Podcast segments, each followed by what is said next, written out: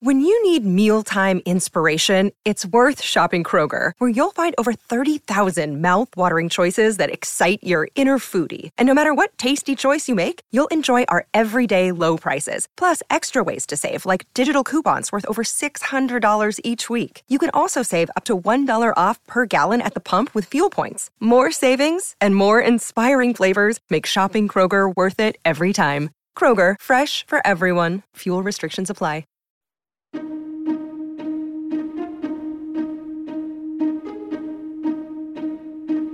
Hello, and welcome to the How To Academy podcast. I'm Vas Christodoulou, the producer of this series. At How To Academy, we like to tackle big ideas, and they don't get much bigger than our theme this week. It's the meaning of life. A few weeks back, Hannah McInnes met evolutionary biologist Richard Dawkins for a live stream event where she asked him for his perspective on this ancient question. Rich, thank you very much indeed for joining us. I think we'll start with this very small question the meaning of life. It's not my usual style to sort of leap in like this, but I know that you are very well prepared and equipped to answer it. So, what is, uh, according to Richard Dawkins, the meaning of life? Well, according to me personally, it's got all sorts of private meanings, which I which are, are no interest to anybody. But I suppose you're asking me as an evolutionary biologist. And as it happens, evolutionary biology does have the answer to the meaning of life in the scientific sense. The meaning of life, or the purpose of life, the purpose of what's it for, in other words, is to propagate genes. So the meaning, the, the purpose of, say, a bird's wing is in the first place to keep the bird surviving Second place to keep it reproducing. And, the, and ultimately what that means is gene survival. So the meaning of life is the survival of genes. Now that requires, I suppose, some justification. I've done that in print often enough, and I'll try again very briefly now. If you look back at your ancestry, if any animal looks back through an indefinite number of generations, you can say quite confidently that not a single one of your ancestors died young before reproducing. So what that means is that we're descended from a long, indefinitely long line of successful ancestors, ancestors that became ancestors because they were good at it, because they were good at surviving, good at reproducing, good at mating, good at looking after their children and so on. And ultimately what that means is good at passing on their genes. So all living creatures, us included, inherit the genes that have over countless generations led to the survival of their ancestors, led to their ancestors being ancestors. Now, the different ways in which different species do it, of course, is very various. Gibbons are good at surviving up in trees. Moles are good at surviving underground. Sharks are good at surviving in water and so on thousands of different ways of being good at surviving, but it's all ultimately about gene survival. So I'm sorry to have to say that the meaning of life is gene survival. It is essentially a rather, I know bleak is the word, but it, it's a meaning of life that seems to strip life of sort of feeling and an emotion. Isn't there more meaning than just that physical passing on of genes then? Well, of course. And that's why I began by saying that my own personal meaning of life would be quite different, and yours will be different, and everybody else's will be, will be different. You make your own meaning of life. Uh, we as humans have all sorts of individual purposes. We want to learn German. We want to write a book. We want to compose a symphony. We want to score a century. We want to, I don't know, dig a garden. There are all sorts of different meanings that we personally can give. And thank goodness for it. I mean, I, I would hate to give the impression that because the ultimate biological meaning of life is the propagation of genes, that that's the only thing that gives us personally meaning. And so humans are actually very unique, I think, in this respect. And I think it'd be good, a good idea to sort of try to go into why that is, because it's a bit of a puzzle, really, why humans are so unique. If you look at any wild animal, you will notice that it devotes its time, devotes its efforts to propagating its genes, to, to reproducing, to finding a mate, to finding a, a nesting site, to, to finding food. But we don't do that. Mean, we are devoting our time, as I said, to, I don't know, playing cricket, writing symphonies, writing books, etc. So there's something puzzling about that. Something odd about the way humans have managed to detach ourselves from this fundamental biological imperative to propagate our genes. We see it obviously in the case of contraception. I mean, clearly um, we enjoy sex. And biologically, the reason we enjoy sex is that that tends to give rise to children. But in the wild, it gives rise to children, but we use contraceptives, and so it doesn't. I'm rather fond of a sort of fanciful speculation that if there was some kind of a berry, some kind of a tree that had, had say, red berries on it, which were very good to eat, very good nutritionally speaking, but which were contraceptive, then we would biologically be selected to treat those as a deadly poison, even though they're very good for us in a nutritional sense. But because they're contraceptives, we would treat them as a poison. Contraception is a kind of subversion of the biological urge. Adoption is another subversion. I, I have nothing against adoption. Obviously, I think it's a wonderful thing that people do adopt other people's children, but it is a very un-Darwinian thing to do. Uh, cuckoos get their babies adopted by meadow pipits, pipits and, and reed warblers and robins and things. And it's as though the cuckoos are getting paid when what's really happening is that they're exploiting the um, reed warblers, robins, and so on. Well, human adopters are a bit like the reed warblers. They're being exploited from a biological point of view, not, of course, from a personal point of view. As I said before, I think adoption is a wonderful thing sperm donors, you'd think that from a biological point of view, people should pay to donate sperm because it's a wonderful, cheap way of getting your genes into the next generation. Um, but actually, sperm donors are paid. So there's something very odd about humans. And I like to use the word subversion for this. We, in many ways, subvert our selfish genes um, a good example of subversion in animals is sheepdogs, where the, the wild behavior of a wolf, you can see when wolves are stalking prey, they crouch down like a sheepdog and they crawl along in exactly the way you'll see a sheepdog doing when it's herding sheep.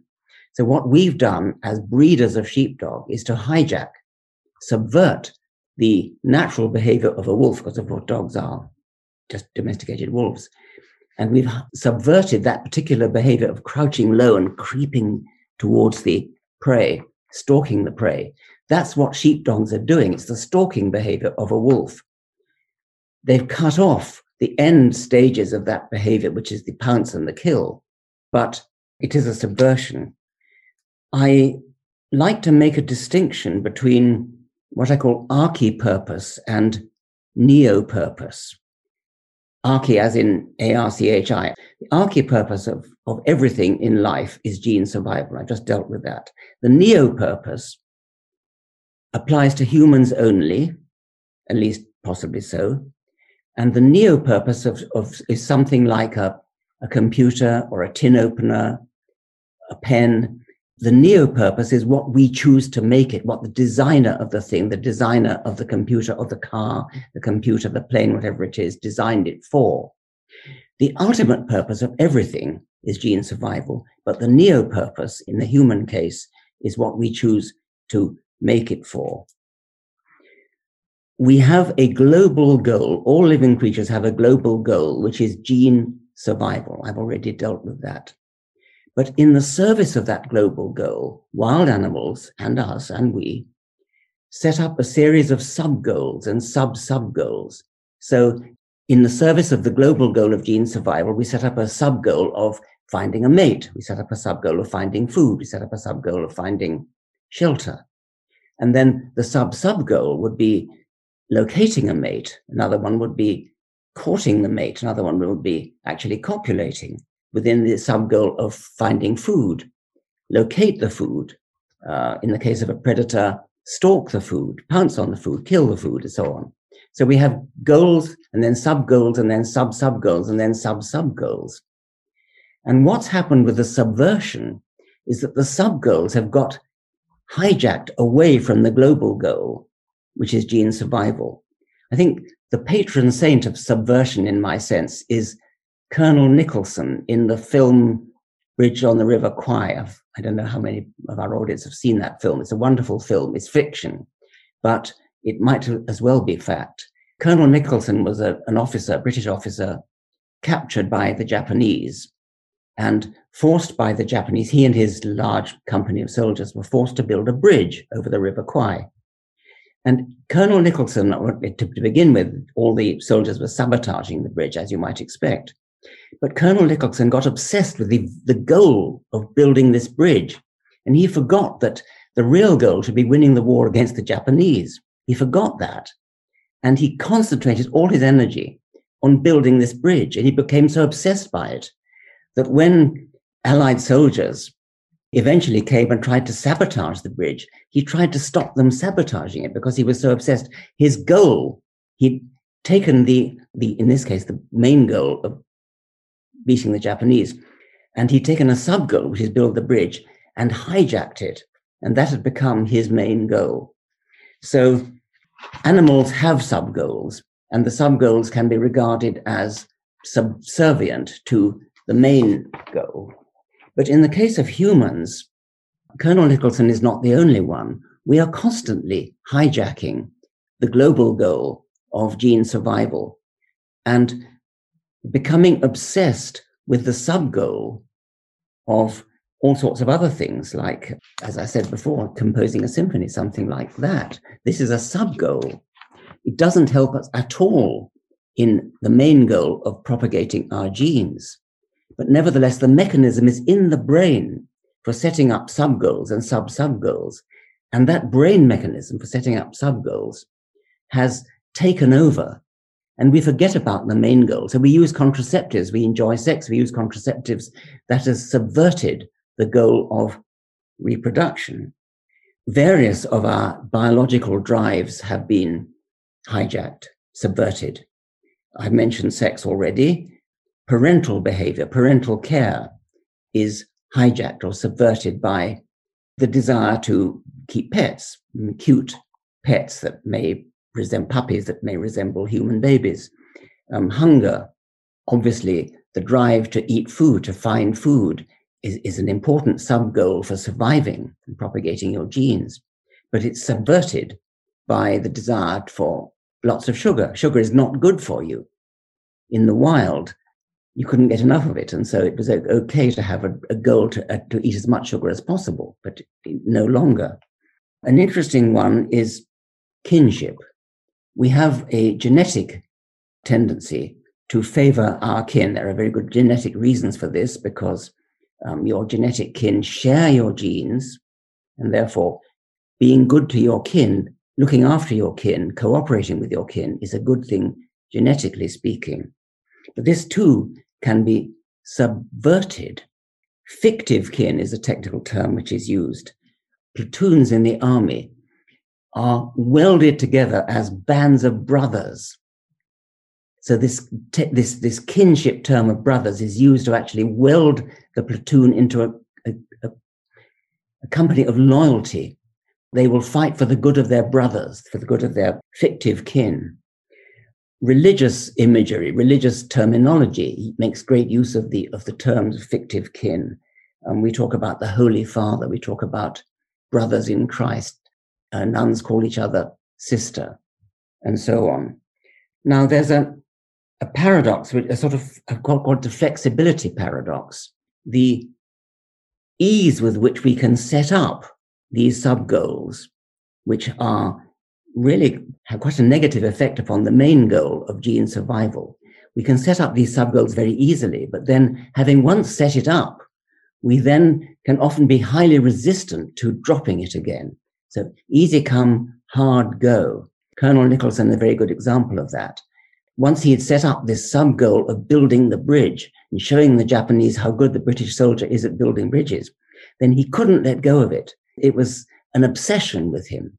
And that's a fairly common thing with us. We set up these sub goals and then loyalty to the party, for example, loyalty to a leader can take over and can subvert in a very big way the global goal. I think I'd probably better stop um, talking about the meaning of life now because we want to go on with our One thing I would just I would just ask you about all of that before we move on to, to outgrowing God. Is many of those sub goals and those subversions are things that one would argue, going back to your idea of music and, and art, make life richer and make the meaning of life a, a richer, more feeling, full of feeling meaning. Of course, and I'm delighted you brought that back because I really want to, to stress once again that talking as a scientist does sound very cold and unfeeling and unrich.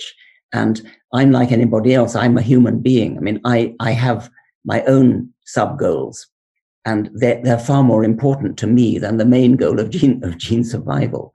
You know, I'm, I'm passionate about human relationships. I'm passionate about love. I'm passionate about the, my current project, whatever it is, writing a book or whatever it might be. And these are the things that govern my life. And there'll be similar things that govern your life. They won't be exactly the same, but there'll be parallel things. They'll, you'll feel them just as strongly as, as I feel mine. And so I have nothing against these sub goals. I think they're wonderful. And the fact that I use a word like subversion is in no way intended to convey any kind of negative feeling. I'm all for it. I've often said that whereas I'm a passionate Darwinian with respect to why we exist and how we came to be the way we are, I'm a passionate anti Darwinian when it comes to things like personal feelings and political philosophy. And I want to come back to, to Darwin certainly when we move on to, to talk about now your most recent book, which, as I said, is is written. Well, you you tell us what age is it written for? Is it written for, for children, young young adults? I would say young adults. I mean, maybe median age of about fifteen, but I'd like to think that it goes down to about ten. Uh, certainly, bright ten-year-olds, and goes up to about 102, which was the age my mother was when she died, and enjoyed it very much. okay. The main mission, it feels like, is, is to ensure that children and, and the people who read it dismiss any belief they might have in God. And I think that if that's a fair summation of the book. Well, let me stop you there. It's, it's, I, I rather wish they I prefer to say, think for themselves. I mean, I, I'm anxious but because I've so often been critical of religious interests um, brainwashing children. I'm very anxious not to do that. And so constantly throughout the book, I, have said, think for yourself. And what do you think about this? What's your idea about this? So I'd, I'd, I'd rather not say quite that it, the, the, the, aim is to turn them into atheists. I, I, I'd rather want them to, to think for themselves. I think if they do think for themselves, they will probably become atheists, but that's another matter. So they're encouraged your right to think for themselves. It's, it's every chapter ends with a question, and, and every and every chapter is a question. But it's quite clear from reading it and obviously from knowing previous thoughts of yours that you, you go to great lengths in, in here to prove or to show that God does not exist. And I, I'm wondering why that is so, so important to you. Well, mainly because I care about truth. And it, it's as a scientist that I care about truth. There are other reasons, of course, which is that religion can have very bad effects, especially if, if children are so fully indoctrinated that they go to the lengths of wanting to be martyrs for the faith or something like that. But mostly I care about truth as a scientist. And somewhat unlike many scientists when they consider this question, I actually think that the existence or non existence of a god or gods is a scientific question. I don't think it's a matter of personal taste. I think that there is, it's a scientific question in the sense that a universe that is created by a conscious intelligence, a God, in other words, would be a totally different kind of universe from a universe that was not created by a God. So this is not a sort of incidental thing where you can sort of take your pick. Well, it, it feels right for me. I mean, I, I, I, I, I, like the feel of that I like to feel that probably is a God. It's good. It's, it's good for me to feel that. No, it, it, it's either true or it's not. It's one of those questions that is either true or not. Now, that doesn't mean we can tell whether it's true or not. That doesn't mean that the methods of science are, at least yet, able to decide whether there's a God. But it is nevertheless a scientific question. And so, as a scientist, I care about whether it's true. And I think the evidence certainly there's no good evidence for the existence of a God. I think that one can say there's rather good evidence against. So you, you say that sort of it can indoctrinate children and have bad effects, but a vast amount of religion is something that actually brings sort of security and, and comfort to many people. And especially now we're all going through this uh, extraordinary time, you see that um, religion coming together as religious communities can can give people, as I say, a great deal of comfort. And I wonder why you would want to sort of take that uh, away from them, essentially. Well, I don't want to take it away in a sort of wanton way. I don't have a sadistic pleasure in taking away comfort. But I, I just think that truth is more important. I suppose doctors face this when they, they have a patient who has terminal cancer and they have to decide whether to tell the patient that they've got six months to live, whatever it might be, or whether to simply lie to the patient. And you could say, well, don't be such a horrible doctor. Don't tell this the, the, the patient. But many patients actually want to know. And I think that there's a very good case for saying that a good doctor will find ways to tell the patient that she or he has got cancer. So it's not an obvious thing to say that because somebody gets comfort from something, therefore you shouldn't disabuse them. I think it's a moot point anyway whether people really do get comfort for it. Maybe some people do. But when you think that many children are told in childhood, when they're at a very impressionable age, that if they're bad, they're going to go to hell, they're going to roast forever in hell. Uh, in extreme forms, this doctrine says that when their skin has been peeled off by the fire, they'll grow another skin so it could be peeled off again. I mean, this is terrifying stuff to those people who believe it, and many children do believe it. And so if you go to your, if you are approaching your end and you believe that hell is a reality, I'm not I'm sure that that's right to call that comfort. I mean, I've actually known people who are old and who are pro- approaching their, their, their end who are literally terrified of going to hell. And so it's not an obvious thing that religion does give comfort, even if you don't think you're going to hell, if you think you're going to heaven. The idea of spending not just a, a, few, a couple more centuries, but literally billions and billions of centuries doing nothing very much in heaven is a pretty unpleasant prospect to, to some of us. So it is not obvious that, that people get comfort from religion. I suspect people are more likely to get comfort from other things like the warmth of human love I wonder too whether many religious people actually do believe that they're going to survive their own death. I think if they did, when somebody is told by a doctor that they have terminal cancer, they should say something like, "Oh, good! I'm looking forward to this. Um, it'll be rather fun. I'll be able to see my grandparents and so on." They don't say that. And when you're talking to a person who's near death, you don't say, uh, well, do give my love to Uncle Robert when you see him. Uh, we, we, it's as though people don't really believe it, as though they just pretend to believe it. But it, I think going back to the meaning of life, don't you concur that for many people, the idea of there being more to life than just this one, to go on to another place, does help people in this life, and perhaps in many ways, it, it makes life in this life feel fuller and more and more worth living if they for people in this life. I doubt that.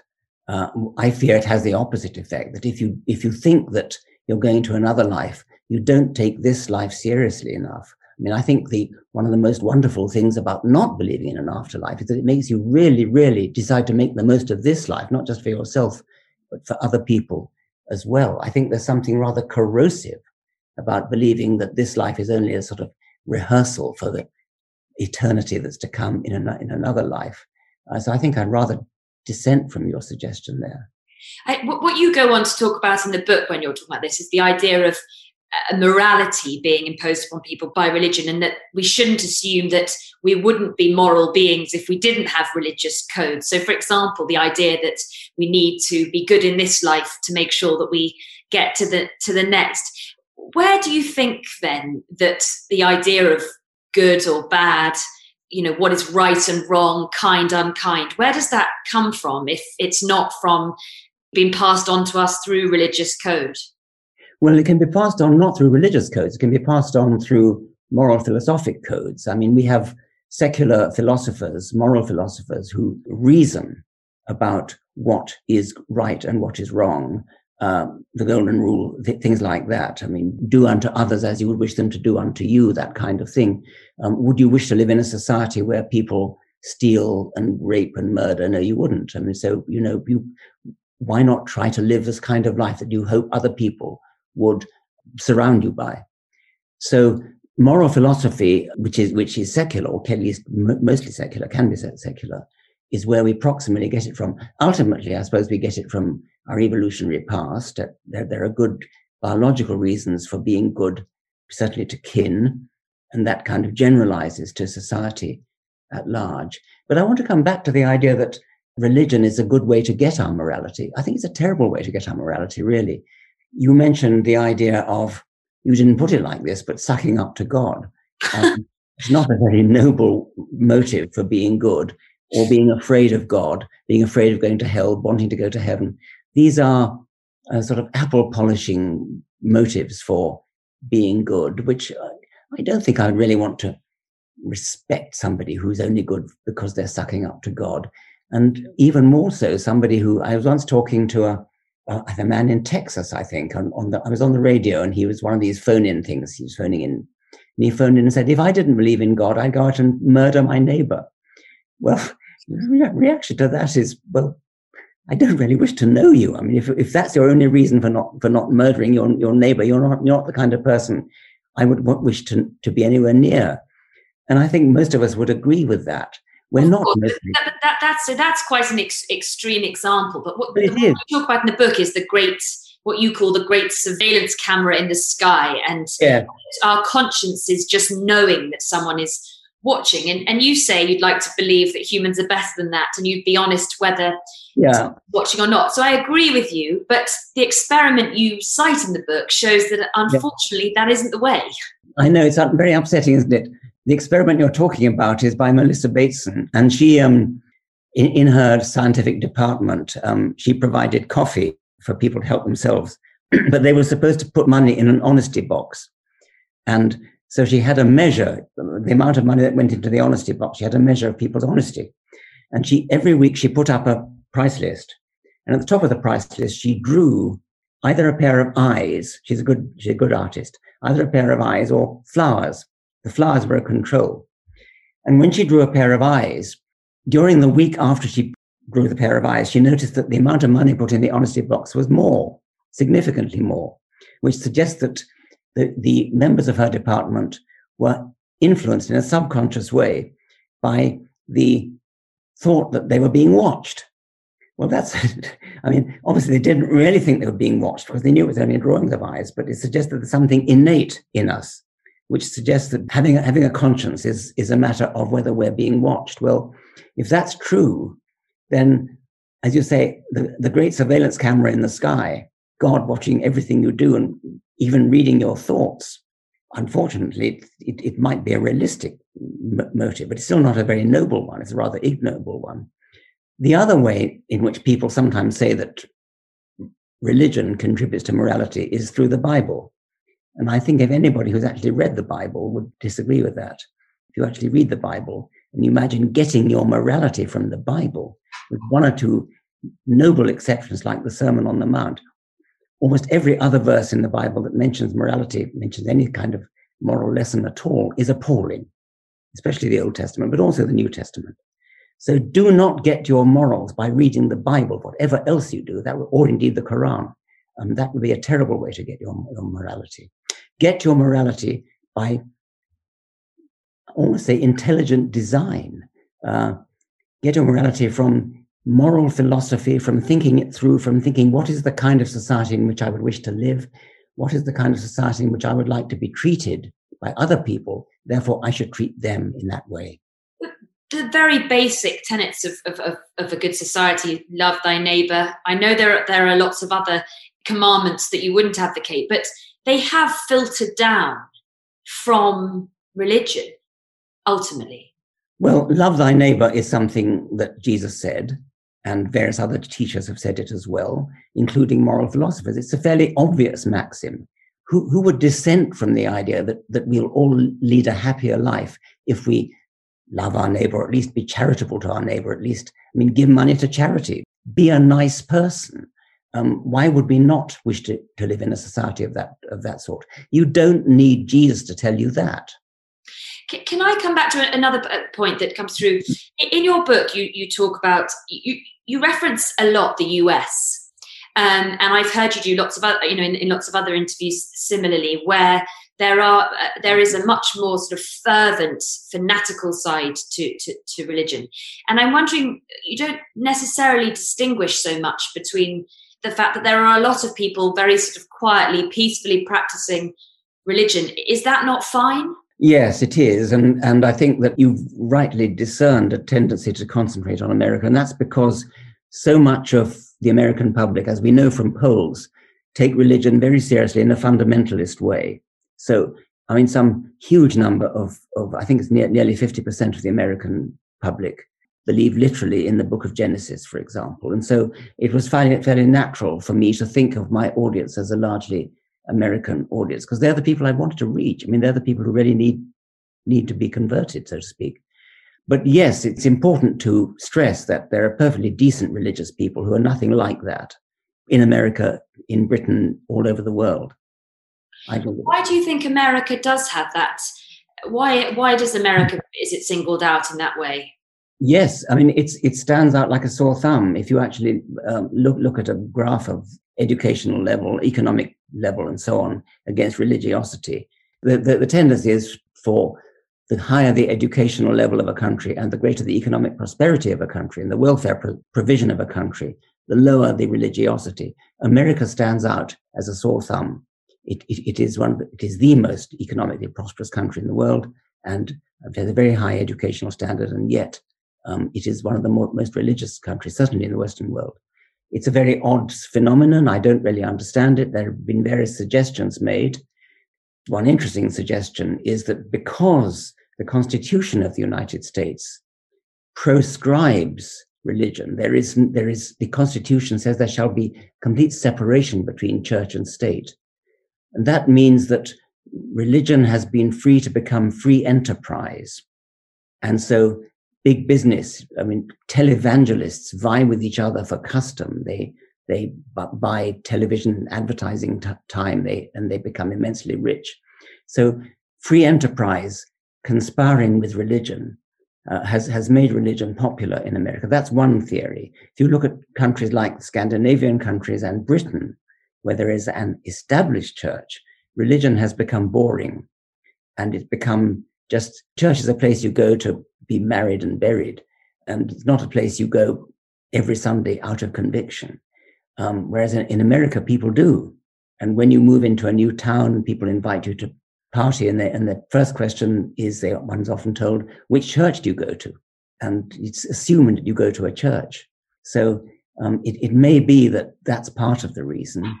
Um, so that that that so it is essentially when you're writing uh, outgrowing God and and and giving these ideas, they really are more specifically for people who fundamentally believe the Bible or whatever uh, religious scripture is to be true.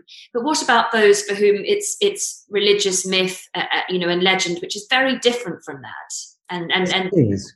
I agree with that, but I don't quite understand then why they. I mean, it, myth and legend is fine. I mean, I love myth and legends, and there are myths, myths and legends all over the world. But why do they then say, well, I'm a Christian, but in a mythological sense? Why don't they just say, well, I'm interested in myths and legends? I'm interested in the myths of the Babylonians and the Assyrians and the Chinese and the, and the Sumerians and, and, the, and the Mayans and the Incas.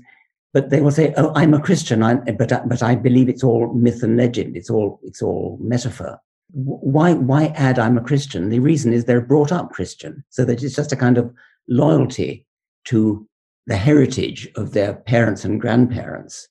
And I think that that's, as it were, belies the suggestion that they're interested in it as myth and legend. I think there's also a sense that people, while evidence and truth and scientific fact, fact is very important, people want to leave some sort of segment of life to, to mystery and, and to and to the unknown. I mean, you you once were a believer. Was it? And now you were obviously a true follower of, of Darwin, and you've talked about Darwinism. But was that your light bulb moment where you changed your mind?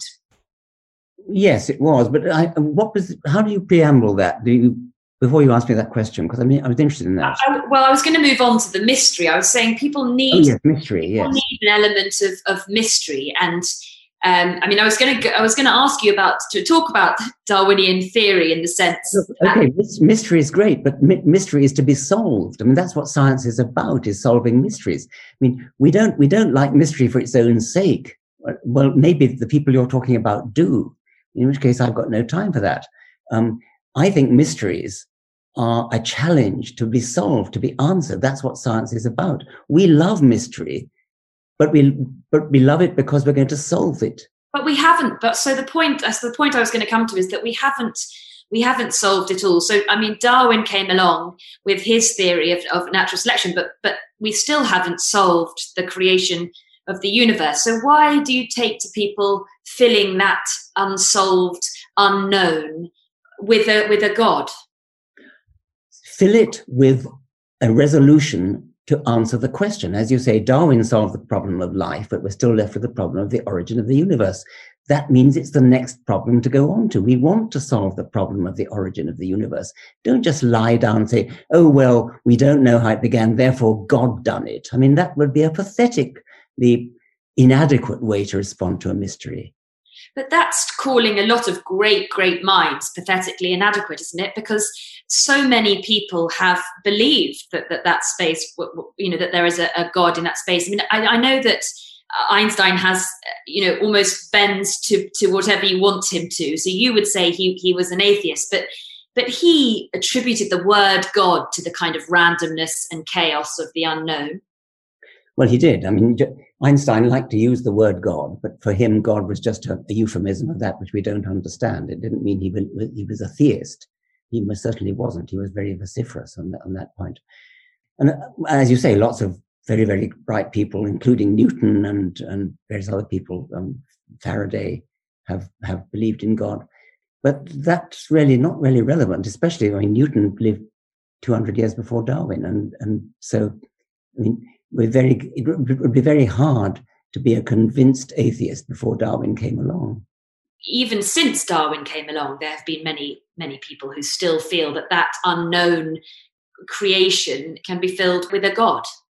Uh, if you actually ask them what they believe, um, they will say something like, um, well, there's plenty that we don't understand, and uh, there, there is great mystery. And um, like Einstein would say, well, well, I'm, Einstein said, I'm a deeply religious man, meaning that he didn't, he, he, was religious in the sense that he didn't know, know the answer to things, but he didn't believe in a conscious creator. And if you actually ask those scientists who claim to be religious, about 10% will actually genuinely believe in Jesus or God, Allah or Jehovah.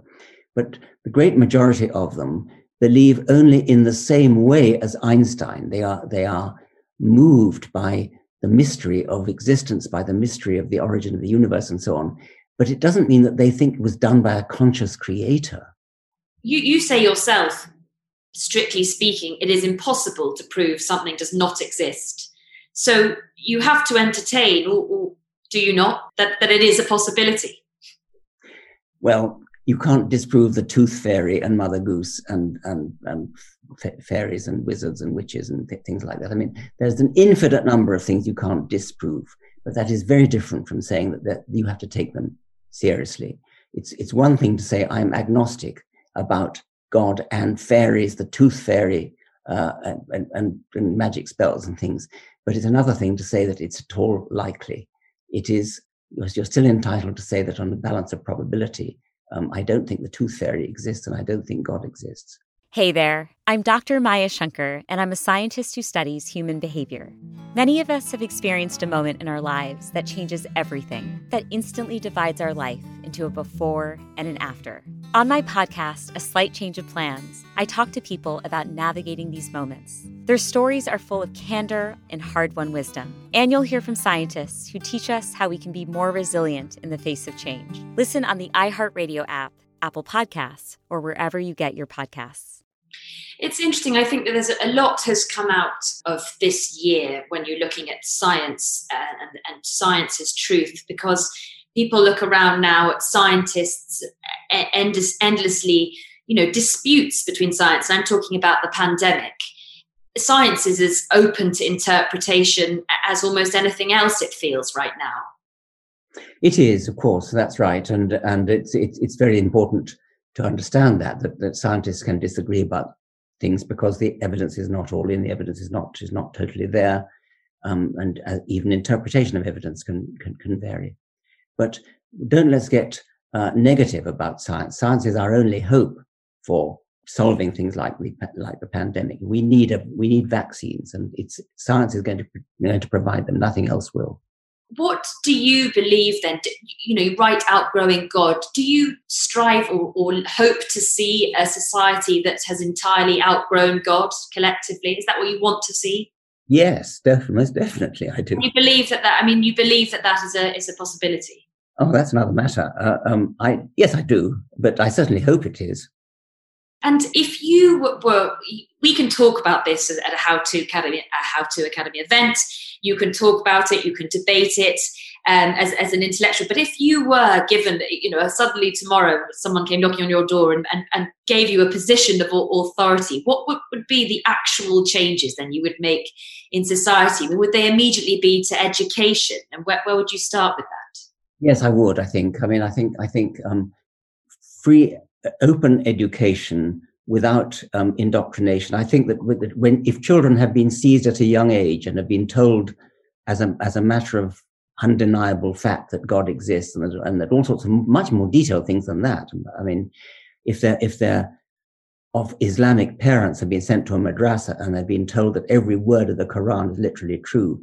Christian parents, on the whole, don't indoctrinate to quite that extent, but it's still to a lesser extent if children have been got that young, then it's very hard to, to change their minds. I would, I would certainly wish if I had power to stop childhood indoctrination.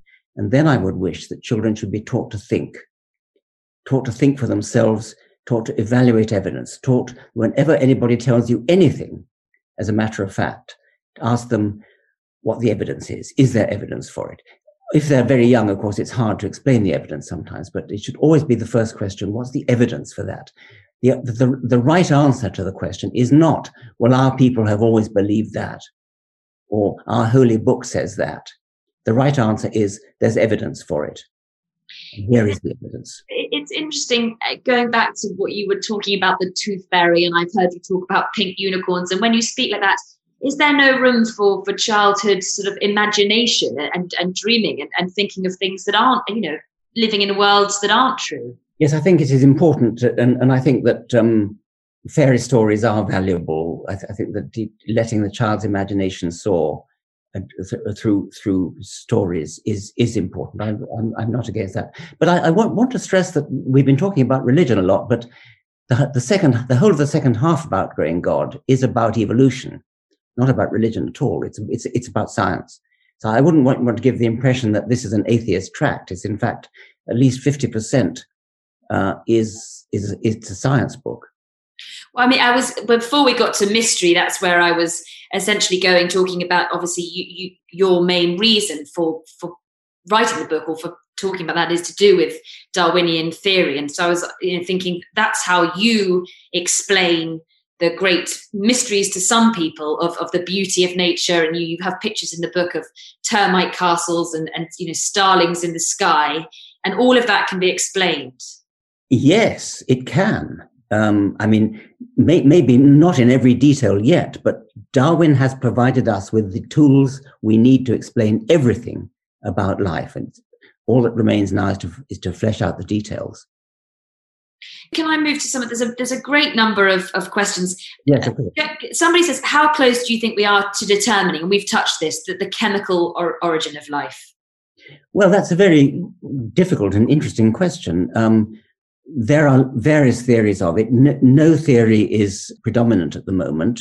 One of the more fashionable ones is the RNA world theory, which is the idea that the first genetic molecule, uh, the, pro- the problem is how did the first genetic molecule ar- arise? It probably wasn't DNA. DNA is the one that pervades life at the moment, but it probably wasn't DNA because DNA is too, too much of a, what's been called a high tech replicator. The RNA world theory suggests that RNA uh, was the forerunner.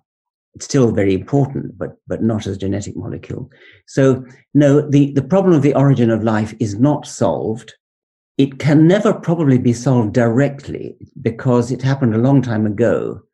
Uh, and we can't probably recreate the conditions under which it happened.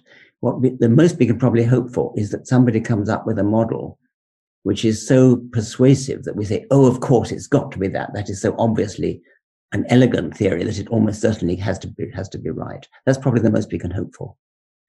Somebody asks, are you a materialist? What science in the 20th and 21st century has been discovered to suggest this? Are your views at odds with the pioneers of quantum mechanics? No, I mean, qu- quantum mechanics is not an immaterial theory it's very sophisticated, very difficult for non-physicists to understand. Actually, it's pretty difficult for physicists to understand, but it would be wrong to say that, that it was it was not materialist. It, it is materialist. Why do humans have? Let's go back to these um, subversive sub goals. Why do humans have those? Well, it's an interesting question. I think it's probably that our brains got so big that it, the possibility of subversion became a real one. I mean, any animal could subvert in, in the same way. Uh, um, in, any animal where hedonistic pleasure becomes more important than the main goal of gene survival could be said to be subject to subversion. Um, if, say, an animal enjoys sex so much that um, it, as it were, becomes obsessive about sex and they don't, don't have access to contraception, so it's not quite the same thing. But Perhaps if the animal becomes so obsessed with sex that it neglects parental care, say, and lets babies, lets children starve um, because of being too too busy um, having sex, that that would be a kind of subversion. But with with humans, our brains have become so big, and we have become so dominated by cultural evolution as opposed to genetic evolution. Uh, we have become we live in a world of books. We live in a world of the internet. We live in a world of films. Um, we live in a world where so much of what we see and hear around us is the product of human history, human human culture. It's really very easy to become obsessed with sub goals which are only very distantly related to the main goal of uh, gene propagation. So I think it's probably because our, our brains became so big. Our brains became big in the service of the genetic survival. That's why they became big. Natural selection, for various reasons, which are interesting to go into, natural selection favored big brained individuals. But then, as a byproduct of that, we became capable of doing all sorts of other things which are not directly related to gene survival, they're only indirectly related and which can be regarded as subversive sub goals. So then moving away from, from the sub goals into the idea of uh, if there is any evidence for an existence of, of God, somebody um, asks, do you believe there can ever be any subjective evidence for that? What evidence would it take you to acknowledge such, such an existence, if indeed there was any? Well, subjective evidence is difficult, isn't it? I suppose by subjective evidence, one would mean something like a an inner conviction, a, a feeling that God is actually talking to you. That I think would be very unpersuasive because people have hallucinations all the time, and we have every night we dream, um, and dreams are a good demonstration of the power of the brain to make up stories, make up voices talking in our head, and and so on. So I don't think subjective evidence would ever be, should ever be convincing objective evidence might be another matter. I mean, I, have sometimes thought that, that if, if Jesus were to suddenly appear trailing clouds of glory from the clouds, that that would be pretty convincing. but so maybe that'll happen. But you've, you've I, thought I that. What? You've, you've, even you have thought that that has popped into your mind. Well, yes. Um, I, am not sure how convincing it would really be, but because I, I, think I think again, I think it might be it might be a hallucination. But um, anyway, I don't think it's going to happen. So, And uh, uh, somebody asks if the ultimate end goal is gene survival. It's an important point. How does one justify continuing one's life once your offspring has survived infancy and is no longer dependent on you as a parent, um, especially in light of potential overpopulation problems? P.S. I'm a school teacher watching with students, and that question came from Tom. Th- thank you, Tom. Okay, hello, Tom. Well, really, the, the answer I want to give is this, is the one I've given several times that, that that we as humans don't have to be slaves to our selfish genes. I mean, I, the the last words of my first book, The Selfish Gene, are we we have the power to rebel against the tyranny of the selfish genes. So if you either finish your reproduction or if you don't intend to reproduce and never have intended to reproduce, that doesn't matter because you can, you've got these perfectly laudable, praiseworthy, wonderful sub goals, which can go on until you drop. Uh, so that, that would be my, my personal answer. If you want a, a, a Darwinian answer, um, there's plenty of good reasons for Darwinians to go on um, surviving after they've reproduced because you can care for your grandchildren, great grandchildren. Uh, Jonathan asks, 200 years ago, science told us that Newtonian physics were correct. Science has since revised its views, similar to what we were discussing, due to relativity and quantum mechanics. How do we know that God or some notion of a role of a godlike figure won't be proven to exist in 100 years in a way we cannot envisage now? It would not totally surprise me if uh, we discovered that um, there was some superior intelligence in the universe uh, that somewhere, maybe some some alien life form on another planet somewhere, is so far advanced over us that if we ever met it, we would feel like dropping to our knees and worshipping it because it'd be so much more advanced than than us. If they ever got here, we probably would do that anyway because they'd have to be very much superior to us in order to get here. That doesn't mean that they're gods. That would mean that they're like gods, but they would have to have come about by the same kind of incremental evolutionary process as we came about.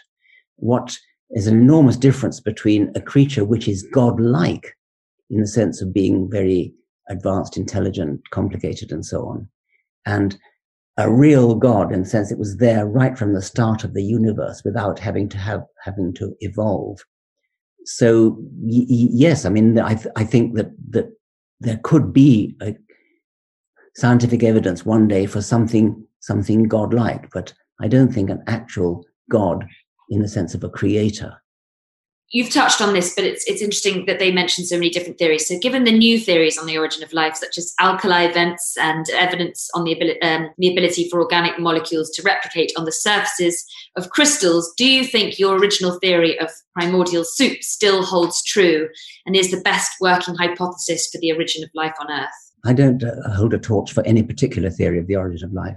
Um, I'm very interested in Cairns-Smith's ideas of, of, of, crystals. I'm very interested in the RNA world theory. I, I don't care. I mean, I'm, I'm, I'm fascinated by all these, these ideas. And uh, what, what I care about is that we, we need to have some theory to account for the origin of the first self-replicating entity. Now, if that's an inorganic crystal, great, fine. If that's um, RNA, also great.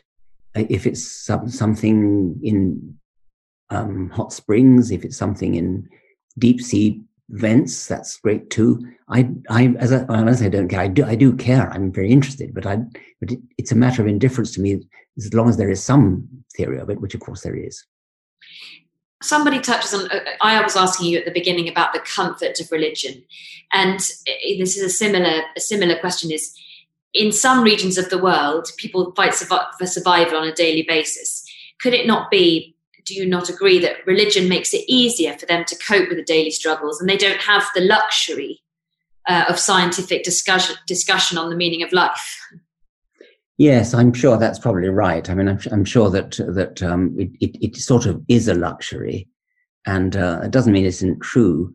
Um, and I do care passionately about what's true, but I think it could be argued also that if you are living in poverty or slavery, indeed, being persuaded that, say, this life is just temporary and you're going to have it all right when you get to heaven, sort of thing, might stop you from rebelling against the terrible privations in which you live. I think it's, it's arguable that slaves in America um, were, as it were, kidded into thinking that they didn't need to worry about having a horrible life uh, in th- this life because it's all going to get better in in the in the in the next life. And in a way, I'd I'd rather they rebelled. I'd rather they they they turned on their captors and freed them, themselves. And maybe if, if religion tended to soften their resolve to do that, I think it might have been a bad thing.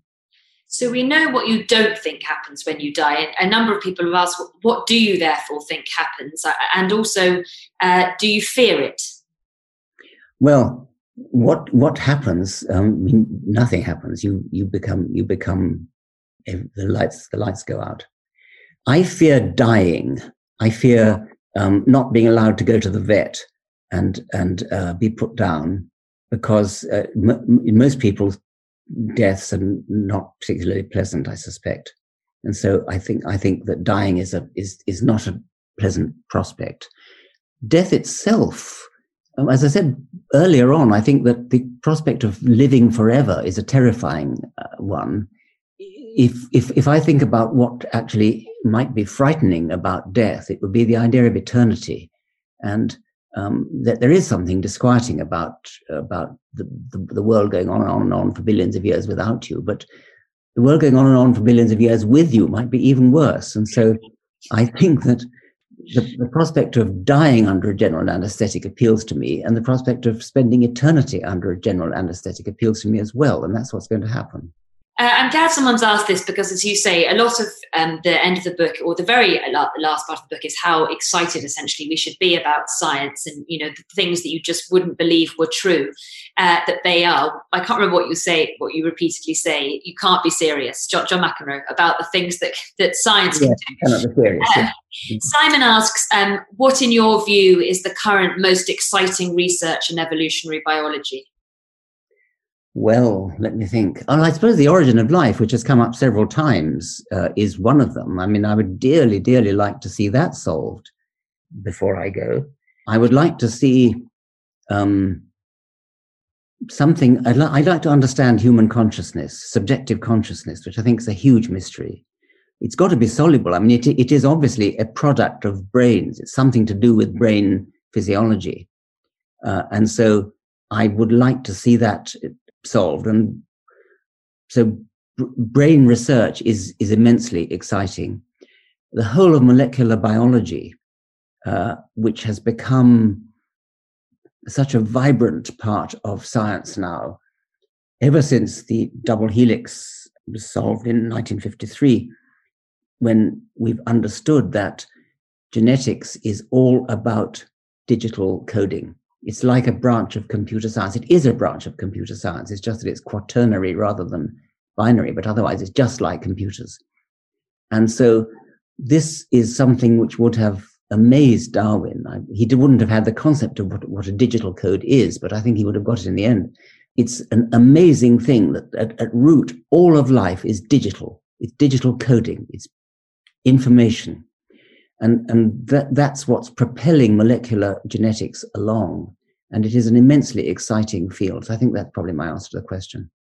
I, I just an interesting question. Someone at the beginning said, "Does it matter? Does it really matter at all what the meaning of life is? Let's just get on with doing it the best we can, whatever the meaning. Do we analyze these things too much?" And that's obviously a stupid question, probably to ask someone who analyzes it. But it's immensely important to me. I mean, I, I, think you've got to be somewhat brain dead if you just want to get on with living your life and don't want to un, don't ever want to understand why you exist in the first place. I mean, I I, I want both. I mean, I, I want to get on with with my life, and I want to go on with having a good life and enjoying myself and hoping to other people enjoy with helping other people have a good life too. But the thought of just living your life without having the basic curiosity to wonder where you came from and why you exist and what's it all for. I, I can't imagine that. Somebody asked, do you think alien life will have evolved in the same way as that on Earth and will be based on DNA? Very interesting question. I, I'm pretty confident that it will have evolved by something like Darwinian means, but DNA probably not. I mean, I think that DNA is is only one uh, method in which this can happen it, it would have to be something equivalent to DNA. I think it would have to be some sort of self-replicating molecule. I suspect that the genetic code will have to be digital. It might not necessarily be one-dimensional as DNA is. It could be a two-dimensional matrix, for example. Um, but the answer to the question is yes to Darwinian evolution, pro- no to DNA, Or if yes to DNA, then certainly no to the same DNA code. Uh, that would be much too much of a coincidence for it to be the same code. Possibly not too much of a coincidence for it to be a DNA, but unlikely, I think, but probably digital. Do you believe, after looking at the history of human existence, that we seem to want to be controlled? It's very interesting, or feel morally we need to be controlled by something such as religion? I hope not. Um, I, I don't. I've never thought of it like that before. I mean, a kind of submissive desire to be to be dominated. Um, maybe some people have that. I I don't think I do. I don't think I want to be dominator. I don't want to dominate either, for that matter. But but um, no, I don't. I don't think so. Really. So, so why then? Somebody else asked: Have humans evolved to have consciousness? Um, as this quality of humans doesn't seem to have any root in sub goals or even in the main goal of reproduction, as you've touched upon. But why why have we? Well, um, it's not obvious to me that it's not. I mean, I think it probably is useful. It's I I. It has been suggested that consciousness is an epiphenomenon, that, it, that it's something that just happens and nothing to do with the need to survive. But I think that there must be something about it which is good for survival, something about a conscious brain which enables it to do things better than if it was unconscious. That isn't obviously true. I mean, it, it would be perfectly, in, in principle, possible for us to be, for living creatures to be robots without any consciousness at all, uh, like chess playing computers. I mean, chess playing computers are very, very good at chess, but I think nobody thinks they're conscious. And so it would be possible to build a robot which did everything that humans do uh, and yet was unconscious um, and so that's a telling argument against the idea that consciousness is useful. But I still feel there must be something more that makes it useful. And I, obviously, I don't understand what that is. this is another important, we haven't brought up this, but are the propagation of memes similar to the propagation of genes? Are they the equivalent of the biological meaning of life? Well, I mean, the, the reason for su- suggesting the concept of memes in the first place was to explore the possibility that they are equivalent, uh, because um, if they're not, then we, then the concept is of no value. Um, but but I, I suggested it because I was interested in the idea that genes might not be the only self-replicating entity which was subject to Darwinian selection. Um, it's quite clear that memes exist in the sense that there that there is self-replication um, in uh, in human culture, but whether you can actually make a useful Darwinian theory out of them as replicators is a matter for further research. I think it's promising, but it but it's not certain. Somebody asks, to what extent are you pessimistic? They don't suggest that you could be optimistic, but there we go about the potential impacts on human existence of AI um, and, and the encroachment of silicon based intelligence in the future? I am interested in this. Um, it, it, it, there's a fascinating book by Max Tegmark, a physicist, about um, super AI and, and how he thinks it will be a, there'll be a complete takeover of everything that we do. And he's optimistic in the sense that he thinks, although there will be a takeover, it means we can, we, we humans, we soft pudgy things can can get on with enjoying life and leave all the work and all the thinking to to artificial intelligence. A lot of people are pessimistic about that. They they think that would destroy uh, human enterprise and and would make our lives meaningless. I I I don't really have a view about that. I mean, I, I am both excited by it and and and fear it at the same time. So, but I, would quite like to come back in a couple of hundred years' time and and, and, see what, what progress has been made. We'll sneak in um, Michael's question, which is about the peer pressure he, he feels um, that drives the tribalism which perpetuates religious do- dogma, and how humanity, in your view, overcomes that. I think tribalism is a great menace, and and uh, it's one of the um, one of the sub goals, I suppose I could I could say, uh, which is which has um, sub- subverted the main goal there probably is a biological advantage in uh, tribal loyalty, um, and it's clearly gone too far. And so you have tribal loyalty leading to highly dis- destructive ends. And religious tribalism is, is only one form. There are other forms as well, political tribalism and so on. I mean, the, the great wars of history have been have been fermented by uh, tribal loyalties, my country, right or wrong, um, etc. A lot of those wars are fought not on religious uh, basis, though, as as you point out in the book. There's there's nationalism and a great deal of other things that fuel. Yes, and the, well, the First World War is is is is, is an, an example of a, of a, of a tribal war where the, tri- the tribes are huge. I mean, the great nation, the tribal instinct has got generalized to into entire nations with and with with modern weapons with terrible, disastrous, catastrophic results. I'm sorry to end on a on a not so positive note, but um, but it is now it's time to, to sadly sort of draw it to a close. But I'd like to thank all of you for, for coming very very much indeed, and Richard, thank you again. Thank you very much indeed for joining us. Thank you. Thank you very much. This week's podcast starred Richard Dawkins and was presented by Hannah McInnes. The producers were Dana Outcolt and myself, and it was edited by John Doughty. If you enjoyed the show, please do rate, review, and subscribe. And tweet us your suggestions for people you'd love to hear in future episodes. You can find more of Richard and other scientific luminaries on our YouTube channel. And of course, in our programme of live stream talks and conversations hosted on our website. I'm Vas Christodoulou. Thanks for listening.